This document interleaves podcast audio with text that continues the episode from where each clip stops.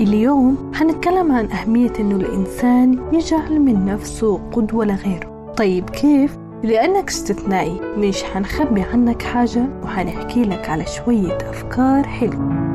إنك تكون قدوة يعني إنك تخصص شوي من وقتك لأي شخص أجأ إلك وطلب منك المساعدة وتستمع له وتعطيه الاهتمام لأنه هذا الإشي كبير بالنسبة له وإنت هيك قدمت له الدعم بأبسط الطرق.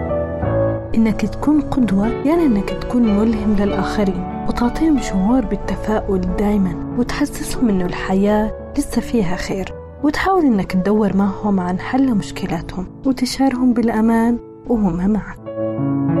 وإنك تكون قدوة يعني إنه يكون عندك قدرة كيف تقنع الآخرين بالإشي الصح ويكون عندك صبر وإنت بتستمع لهم وتناقش معهم. إنك تكون قدوة يعني إنك تكون متواضع وما تتكبر على أي حدا مهما وصلت بالعلم أعلى درجات لأنه الناس بتحب الإنسان البسيط صاحب الأخلاق. كل إنسان منا في حياته شخصية بعتبرها قدوة وبتمنى يكون زيها لأنه القدوة هي إلهام للآخرين وشعور بالأمان وإحساس بالسعادة والإنسان القدوة دايما بيكون قلبه مليان بالحب للآخرين. نصيحتي ما في أحلى من إنه تكون قدوة لغيرك ومع السلامة.